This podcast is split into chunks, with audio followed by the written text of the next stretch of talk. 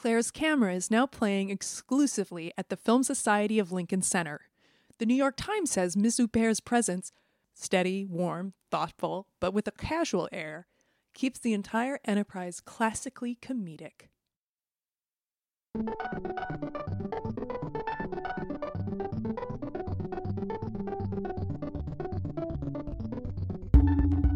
Hello and welcome to the Film Comment Podcast. My name is Violet Lucca, and I'm the digital producer. I often wrestle with the desire to cover films or series that are truly unique and exciting and worthwhile, but not end up with a string of episodes that are all New York City centric. Thankfully, I don't have this problem with the subject of this episode. Tell Me Women Filmmakers, Women's Stories, a series programmed by Nellie Killian. Although Tell Me originally screened at Metrograph in New York, it is intended to travel.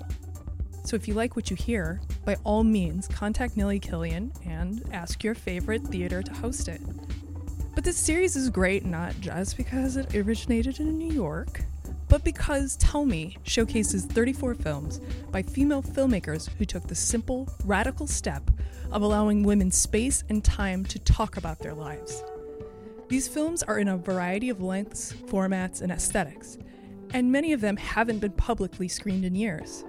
To better contextualize these sometimes obscure works, here's Nellie talking about what inspired her to create this unique program. I'd originally seen the restoration of soft fiction here at Lincoln Center during um, projections of Youth the Avant Garde, maybe in 2014. And it's a movie I'd seen before. Um, I'd seen a lot of Chick Strand's films, I believe, also here um, when there was a retrospective uh, shortly after she died. And um, this beautiful restoration of Soft Fiction, which is a movie that combines so many of my interests in sort of experimental documentary and avant garde film and feminist film. I thought it would be great to do something around this film, build a series around it the sort of intimacy of that film, the way way she's able to draw these women out to sort of tell these very complicated, unresolved stories. I thought that there was maybe something in that, and I started thinking of all these other movies that shared a similar sensibility, and that maybe there was something to this idea of a dynamic between a woman filmmaker and a woman subject. Um, again, because that movie intersects uh, so many of my interests, like a lot of things came to mind that ended up in the series. But um, part of the reason I didn't do it just in 2014 is I was sort of like, I need to have a finer point on this. It's not really enough. It needs like a stronger thesis. And then, you know, reading all of this stuff this fall was so painful and so frustrating as someone who has been sort of invested in this sort of oral history. To see all these women who were in that New Yorker story, it was down to the details how similar those stories were, not in terms of what happened to them, obviously that was similar, but also in terms of how they reacted. You know, they all called a loved one to like tell them, and then, you know, the reporter says, We checked with their mother, we checked with their roommate, they confirmed. They all had the same sort of self recrimination, and all of them felt like they were doing it alone and like had the same doubt and everything. And I was just like, the same thing that makes me think this series maybe is not worthwhile or something. It doesn't need a finer point.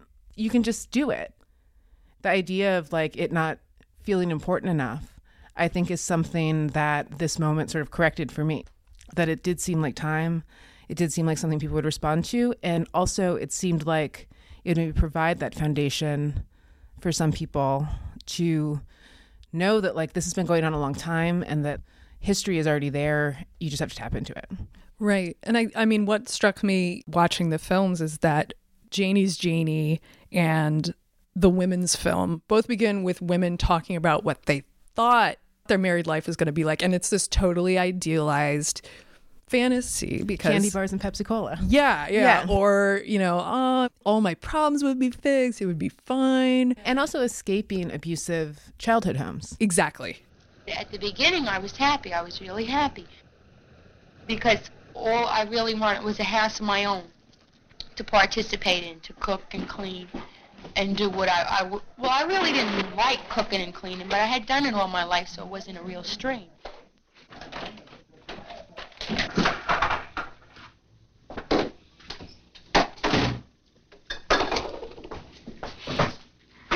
Really didn't know other things existed in life because I was only really a child myself.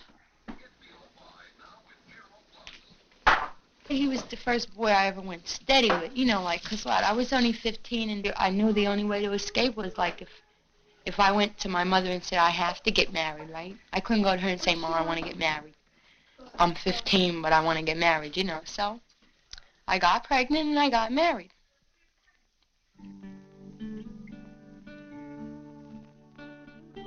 Throughout this series, again and again, you find, you know, as was true with me too, there's this real continuity of issues across, you know, uh, Janie's Janie is in New Jersey, but the women's film was shot a few years later in um, San Francisco.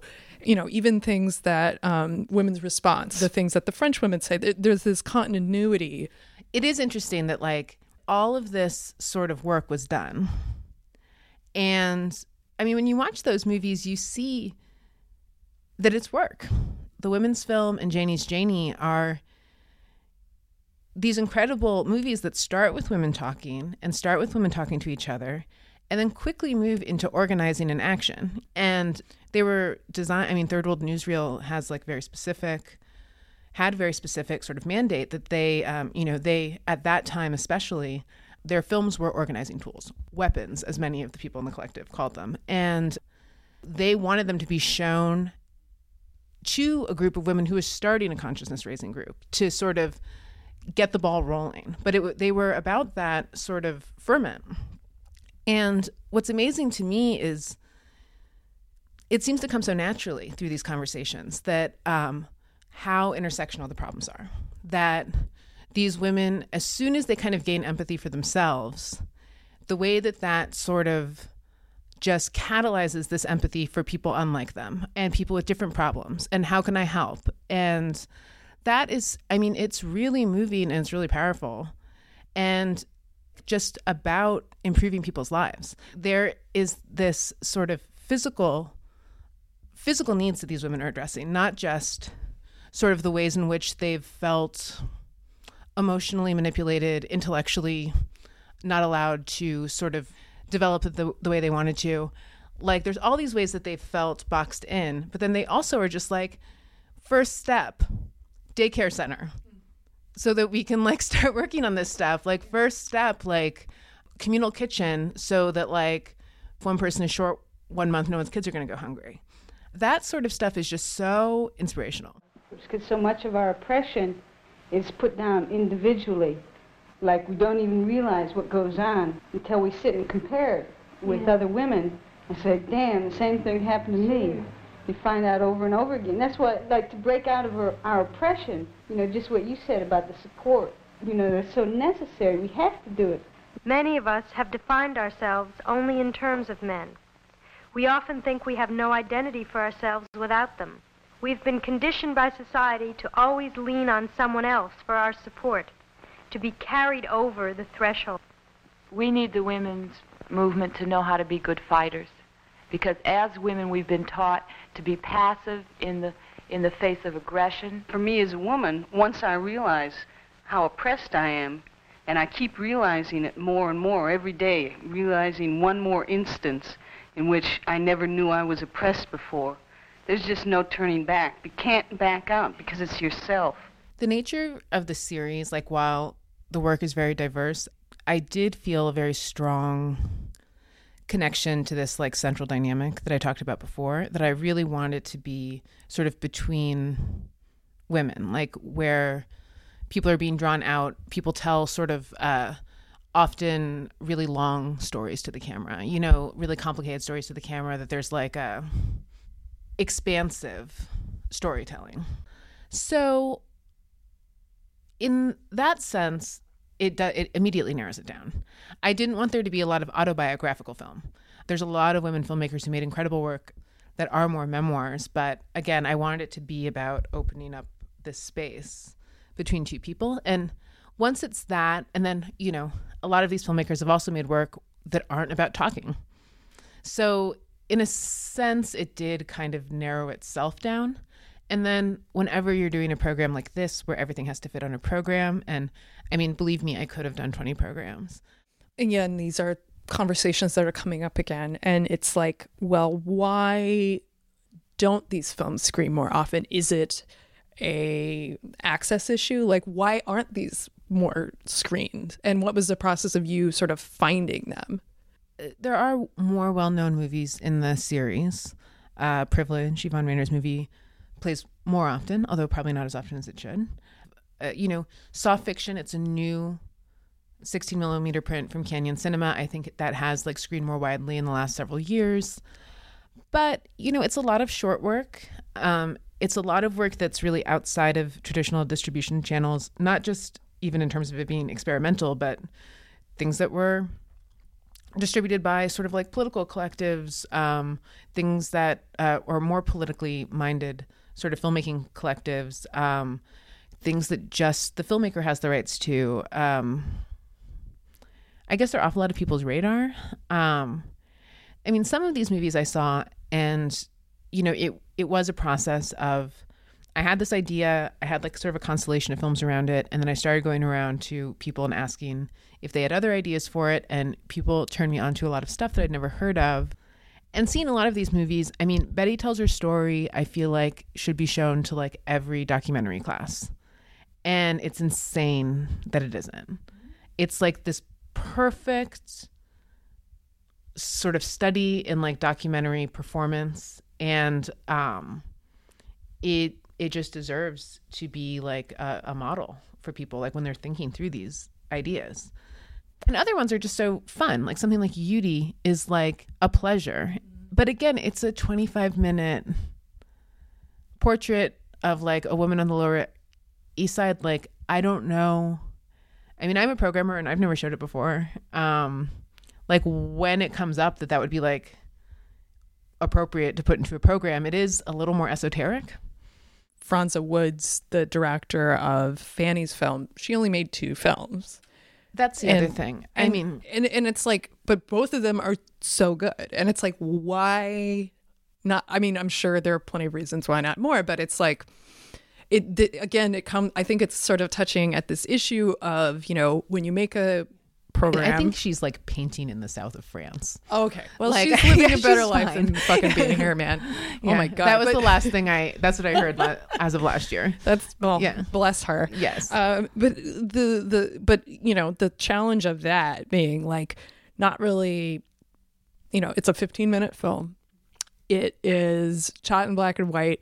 It is not very well known. It's like I think a lot of times when people are programming things, it is an issue of access, but it's also an issue of time and what audiences like finding those sort of neat breaks, you know, for the benefit of the theater staff, but also for the benefit of just like not losing your mind while you're creating a program. So it's sometimes these things do slip through the cracks for like reasons that are not just ignorance. I've done a number of interviews around the series and a couple people have asked you know, you don't hear about these filmmakers the way you hear about even a more obscure, maybe male director. And it's like, this woman made two short films.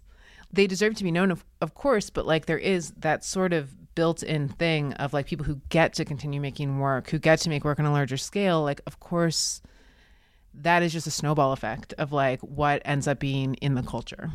That like having to kind of go through and, you know, maybe be familiar with New Day films and know that they made a lot of interesting work with a lot of women who you might not be familiar with. And some names that you definitely are familiar with, uh, people who've won Academy Awards and things worked with them. But then you start to go through and say, well, I'll just like watch these. And, you know, this one sounds interesting. It's uh, a movie about two women sort of making an alternative family life in like the Catskills. Yeah. Yeah. No, no. Yeah, like but I'll like, watch that. Yeah. yeah. That's the thing yeah. it's like and, and I think also it's just because again, I, I I mean obviously part of it is just like so these you know, these films showed at like a lesbian film festival in 1977 and then they didn't get screened again and it's like because they are sort of put in these boxes it's like oh this is like the gay box this is the black gay box this is like this you know and and and i love that this program explodes that and it's like no it's all types of women. You can have a program with all types of women and it's fine and it's like actually very enlightening to see again the issues that there's some certain universal problems that they have. But also the way in which they impact them is unique to their race class immigration status stuff like that Yeah, I mean, in a sense, I mean, this is a program of women's films. Like in a way, it still is.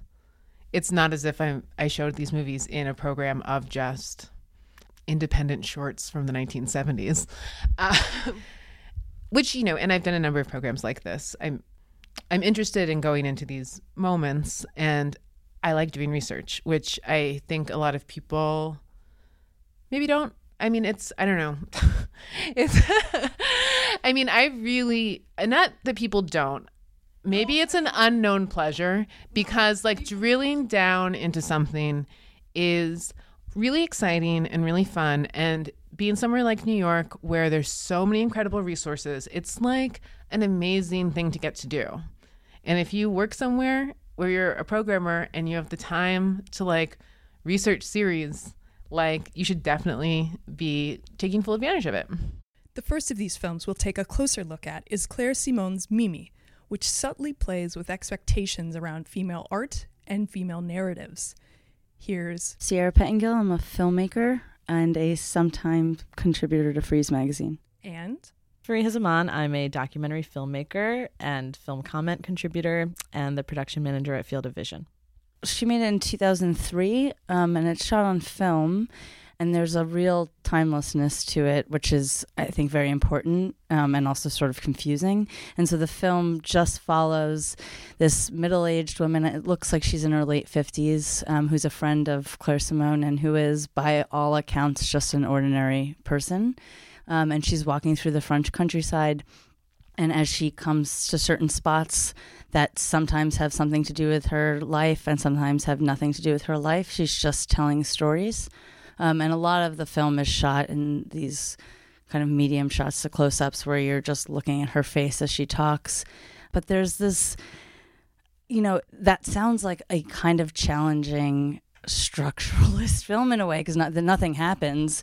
But the cinematography often, you know, Mimi's telling a story and the camera just kind of floats over and you're looking at dirt on the steps next to her hand for a minute and then it just kind of makes its way back. And and so there's this constant connecting of of what Mimi's talking about to the place she's in. And the fact that a lot of those places are not the place she's talking about adds this frisson to it. So I watching it the second time as part of this series, I realized there are all these great moments where the present day environment often rejects the memories that Mimi's putting onto it. So she's telling this really emotional story about a lesbian lover she had in her, it seems like early 20s, and this really like torrid moment where they had to say goodbye because this woman was getting married and and they found this hotel and they without saying a word they ran up to it and and the camera is finding a similar hotel and, and panning across these windows and there's a young woman standing in the window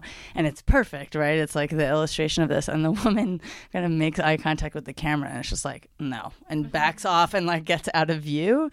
Those moments where you're kind of reminded of the the gap between the present and the past and and the, the quality of the film you really don't know where when you are. And Mimi is wearing this. Uh, she's ama- she's amazing looking. She's amazing face, but she's wearing a Hard Rock Cafe Rome T-shirt throughout the whole movie, which is just not something you would put a subject in. And so it all again it gives this idea of like, oh, I just happened upon Mimi and followed her around. But Claire Simon said basically called what she was wearing a costume and said, you know, she always wears the same blouse you know, the documentary is to all effects and purposes constructed. And to stress that fact, I made her wear a costume.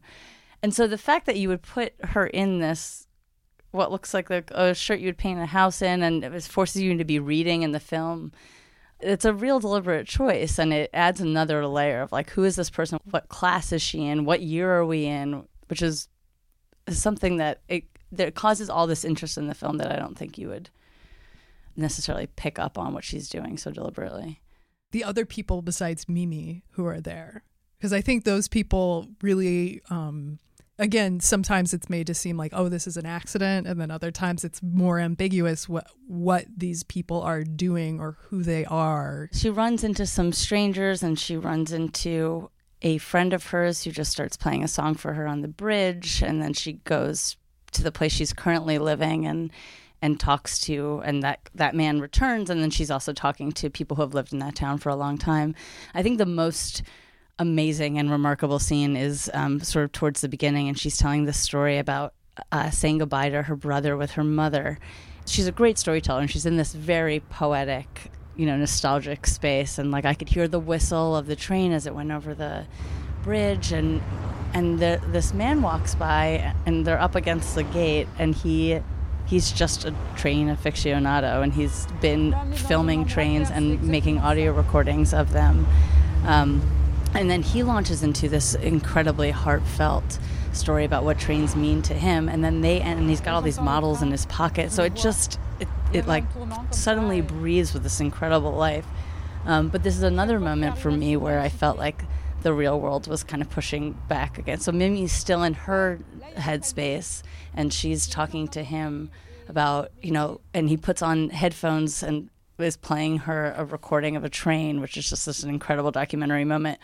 And she's still on her, like, and that's how it would sound over the bridge. And he's like, well, this is this specific train, and this is what it sounds like when it's revving up and going faster. And, and so they're basically on their own narrative storyline, sharing a moment and sharing headphones and sharing a space and sharing a sound.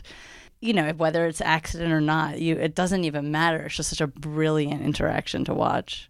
It's speaking to the way in which different people are perceiving this uh, same space incredibly differently and that for him it's this mix of very functional things that he can sort of like take for himself it's it's a recording i can take it's a train model i can have out um, I can wave to the guy, um, but then also it's an it's clearly pleasurable for him too. There's that tension between uh, how your attention is immediately focused and um, filtered through this particular woman, and then what's happening in the frame. That's like that's that's real real life versus what you're like um, immediately sort of attracted to as representing real life like it's actually um it's it's not just who you're seeing but the fact that your gaze is widened because of this form yeah yeah there and there's another a similar moment where she's telling her story of coming out um, which involved the church and is it's really um, moving and she's in front of a church that I'm not sure is the same one or one that remind the doors remind her of that church, and she's telling the story. And there's a um, a bank of scooters in front of in the the foreground of the shot, and there's a couple that realize that they're being filmed, so they duck behind the scooters to stay out of the shot, and then you kind of forget about them. And she's telling a very long story.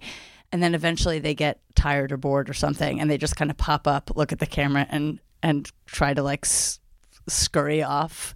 And of course, Claire Simon could have redone that story, and but they're there for a reason. You know, they're they're kind of getting they're they're literally between the camera and the storytelling, and they're. I think that there's a lot happening in that when you're when you're interrupting that view.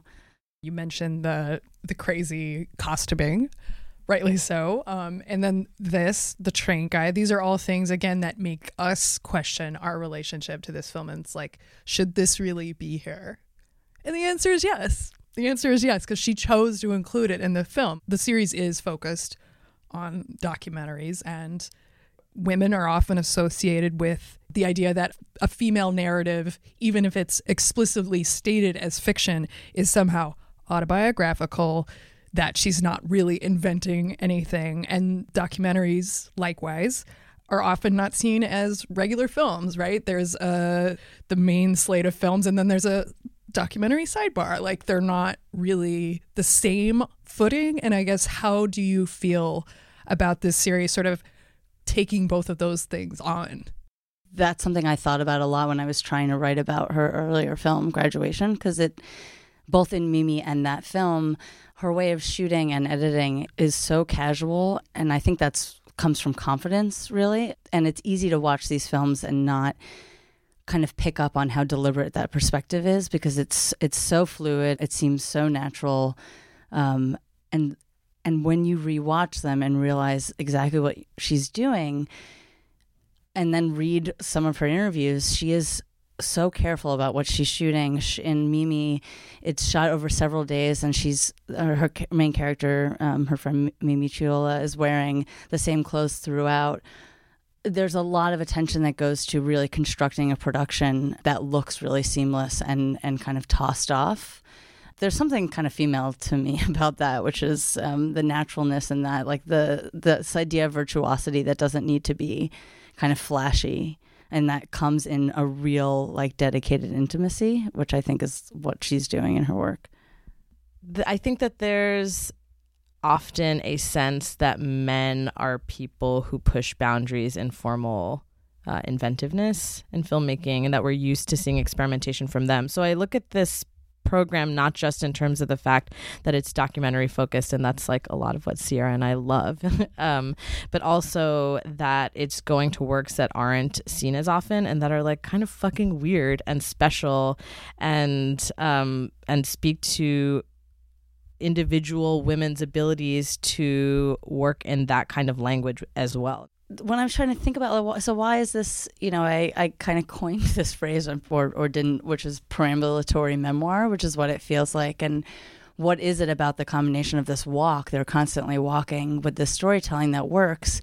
And I I uh, returned to this Virginia Woolf essay called Street Haunting. And again I don't you know I don't want to overstate that this is a particularly female thing but I think something about the act of walking um, and what it allows you to do in paying close attention to the ordinary and and kind of enlivening that. I think that I think Mimi is doing a very similar thing to what Virginia Woolf describes in that um, in that essay, and and she kind of comes to in, in part a conclusion that it kind of you break your your the shell that your body normally inhabits, and you become one enormous eye is her phrase, and and just thinking about like the that's a really radical thing to do is to train that enormous eye on a, a very ordinary a middle-aged woman who has had a regular life. And uh, that is a radical act somehow still. And and when i found that variety review which says uh,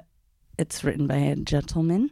Um, it's it's borderline pointless in its obsession with an ordinary woman, and I was like, that's exactly it. That you know, the fact that the training that gaze on this woman would be deemed pointless. It's like many things that are called feminism that it's classic misinterpretation of American feminism where it's like women need to be superheroes all the time and like they do everything. And it's like, no. no. Well, that's also a problem in documentary. It's like yeah. what, what we always look at the exceptional, and then I think that that's a kind of longstanding problem I have, especially with like liberal leaning documentary filmmaking, which is in always showing someone who's overcoming something. You're giving the impression that this is how that the structural problems don't actually exist. It's it's their fault for not doing exactly, it. Exactly, yeah. right. And so yeah, it's pointless to show unexceptional people. Yeah, totally, dude. I mean, I wish we lived in a world where it was pointless to show, like, I don't know, brown people or queer people or women just doing normal shit, but we don't yet. So, okay. congratulations. We're like each a tool of the revolution, I guess. We're going to take a quick break and we'll be right back. A New York Times and Village Voice critics pick Claire's Camera is now playing at the Film Society of Lincoln Center with Isabelle Huppert and Kim Min Hee the South Korean director Hong Sang-soo condenses a grand melodrama of work, love, and art into a brisk 69 minute roundelay of chance meetings and intimate confessions. Claire and Man Hee wander the seaside resort town, working to better understand Man Hee's firing, while also learning the power of images to transform us. A Cinema Guild release, Claire's Camera is now playing exclusively at the Film Society of Lincoln Center. I came to see something I rarely get to see in the, in, in the cinema, a point of view that is rarely seen. And I came to be very excited by it. Hopefully. and why did you come tonight? Uh, I'd like to see something positive, something different. Many of the films in this series are named after women. Judy, Janie's Janie, Veronica, and the incredible Suzanne Suzanne, a 1982 film by Camille Billops and James Hatch about one of her nieces. I remember, I remember I used to be in there in, in the room, and I used, you know, I had to strip down completely. One time, this one that always stands out the most was when he came in here with me. He was drunk, and he had a fan belt. And the hook got caught in my thigh. And, and being drunk, he thought that he had caught onto the bedspread. So he kept pulling it. You know, and it's like, you know, I wouldn't, you know, I would scream, but he wanted, I think he wanted me to cry, and I wouldn't. And, and it's like, you know, I started bleeding. And um, I guess you realize what had happened. And that's when he stopped. Camille Billops made a number of movies that feature members of her family, and I mean, as do many of the films in this series, where uh, the connection between the women, the director, and the subject is often very close, whether it's a friend or family member. The way that Camille Billops sort of turned the camera on her own family is fascinating throughout her work and so raw in this case, it's her niece who talks about the sort of abuse she experienced at the hand of her father. And it's all done sort of in the house with her brother and her mother. And you occasionally see Camille in like a reflection. And she's talking about how it set her on this trajectory for her life that was very self destructive. And it's very hard to listen to her talk about all of this and also about the ways in which her brother, her mother knew, and how it was enabled within the house, and also the ways in which they were or weren't also victims of the father, and also how they all still love the father and things. I mean, like the complete spectrum of this dynamic in the house. And it sort of moves from this sort of more straightforward documentary to this kind of like beautiful moment at the end where her mother and her are able to have the conversation that they were never able to have about why her mother wasn't able to protect her and why the ways in which she suffered at the hand of the father as well. I mean, it's really, really moving. And it feels like a, a true moment of catharsis for these two women done in a way that is staged with a, a it's done with a level of artifice but it is a true moment of catharsis. I love that film in a personal way and again like speaking to her approach as a filmmaker. And when it comes to the former I think you know let's say for a minute that it is true that um, women tend to tell more personal narratives. First of all if that's the case why is that automatically problematic? Or like if that's an association with women, why is it immediately considered weaker or less valuable?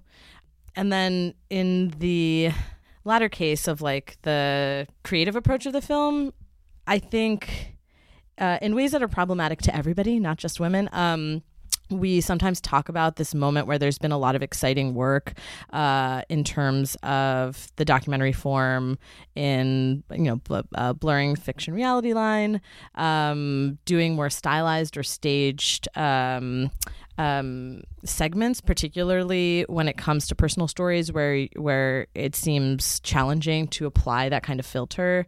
In hindsight, here's this filmmaker from decades ago who did this work, who's been completely overlooked, and it's not that other people who haven't played with um, like fiction, nonfiction, doc form, or hybrid form never get spoken of. We occasionally remember that it wasn't invented 10 years ago, uh, but don't talk about Camille Billops. And I have to think that that's because she's a woman of color.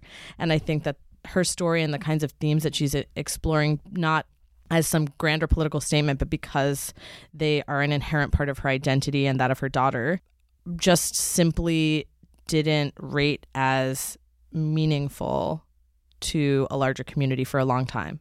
Yeah, no, or or that it's a specialty item. And that it's like you can only access it when you're specifically looking for these particular types of a subset of a subset of a specialty item, right?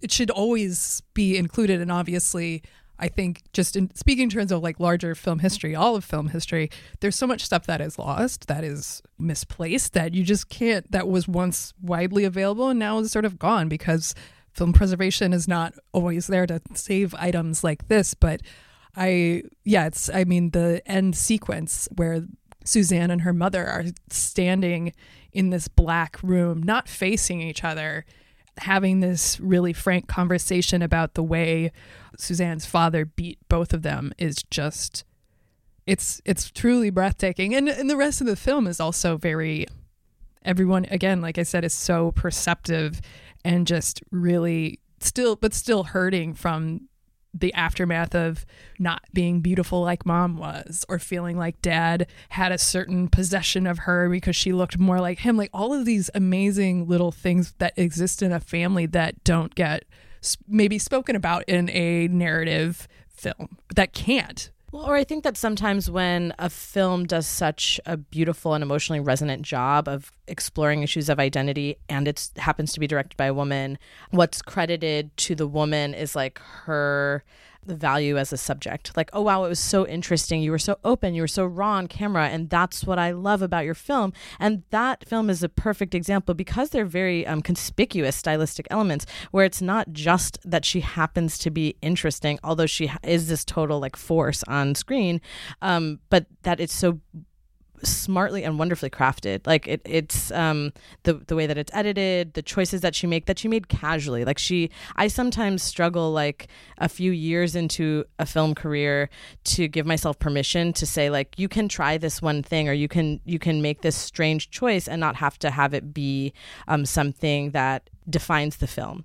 Like I always thought that it, that if you make a strange stylistic choice, it has to be that's the point of the film or that's the entire language that you're speaking throughout it as a filmmaker was totally wowed by her boldness in veering in these different directions and it's completely cohesive and that's not easy to pull off and it's not just because she's cool or nice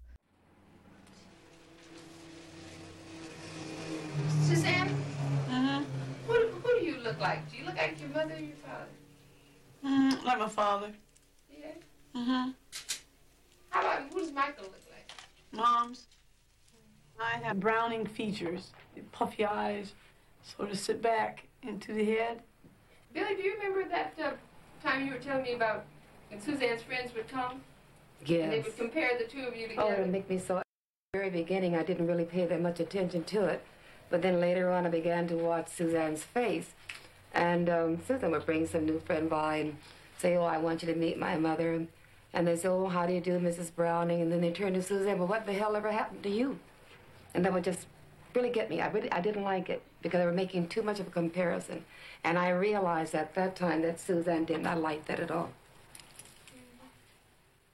There's so much in that movie. I mean, they talk about the reason she suffered more was because she was the favorite and because she looked like him.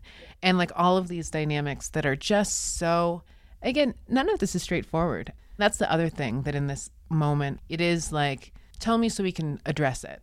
But it's like, these aren't issues that can are, are easily addressed. Um, they're all so multifaceted. And a lot of the movies deal with like trauma and I specifically didn't want it to be just women talking about trauma. I mean, it was a thing that annoyed me a little bit in this whole moment of listening to women that you shouldn't just listen to women because like they need an outlet for talking about bad things that happen to them. Like that it's some sort of duty and like it's also so there was also so much pressure on women to tell these stories. You know, women who didn't, for whatever reason, which you don't have to share bad things that happen with you with anyone unless you choose to. And like this idea that like people are being like shamed for not coming forward earlier and everything. And it's like, you know, just whatever women want to talk about, I'm here for it. Like, it's not just about listening, uh, you know, being sort of a, you know, sounding board for this for when they want to talk about something, when they need to talk about something because they need to redress an injustice that happened to them. Right. And I think, you know, Baby Doll is a very celebratory film. Like that yeah. movie is so much fun. And it's, you know, it's like they have great attitudes. Yeah. Yeah. they, they have great music and great clothes and and they really lay it out that it is this whole thing of like that they get judged for what they do, dancing for men, But all they're doing is giving men exactly what they want, and men are never judged for what they want. Women are only judged for how they react to what men want. I think that sometimes you see people being a little more unhinged, you know. They they feel, you know, now they can sort of let out their spite and nobody that counts is going to catch them. They they want to hear about how the people act so awful and they want to hear about want to hear women like speaking freely, but it's it's just like like that S and M thing where the woman is supposed to be the dominatrix, but what's domination about tying some guy up and doing to him exactly what he wants done? I don't feel personally degraded by what I do. I don't feel cheapened by what I do. But unfortunately, it is the attitude of the men and of the patrons that we are supposed to be quote unquote entertaining who force you into the position of degradation and act that you, I mean, they want to see it, and it's exactly, you're giving them exactly what they want, but once you do, they turn around and they throw it in your face. The thing about it that's degrading is not me or anything I do, it's the real, and it's, it's like such a crushing burden of all these jerks and their twisted conceptions of what's right and what's wrong the questions of socialization and that you know maybe like clothesline for instance mm. that's such an interesting oh, film because it starts with you know women just sort of being like i hate doing my husband's clothes and he wants them like this or i take pride in it or and then there's this incredible part where they talk about clotheslines and how that clotheslines can be this expression of creativity that they judge the people, you know, judge what clothes are on the clothesline. They want to know more about the people, like all these different conflicting feelings, and that is sort of like this range of experiences, and that you know, it maybe not all of the the responses are the right response. First of all, there was a particular art about hanging your clothes on the line. And everybody had clotheslines, and you looked at your neighbor's clothes. You really did. And you sort of measured her that way. When I look at other women's clotheslines, I want to know more about them. If he had a spot on his shirt, you were rotten. If your child had a spot, believe me, you were the world's worst. Sometimes they even hang them by color. It fascinates me, all the white shirts all the, the socks, all the white socks, you know, all the navy blue socks.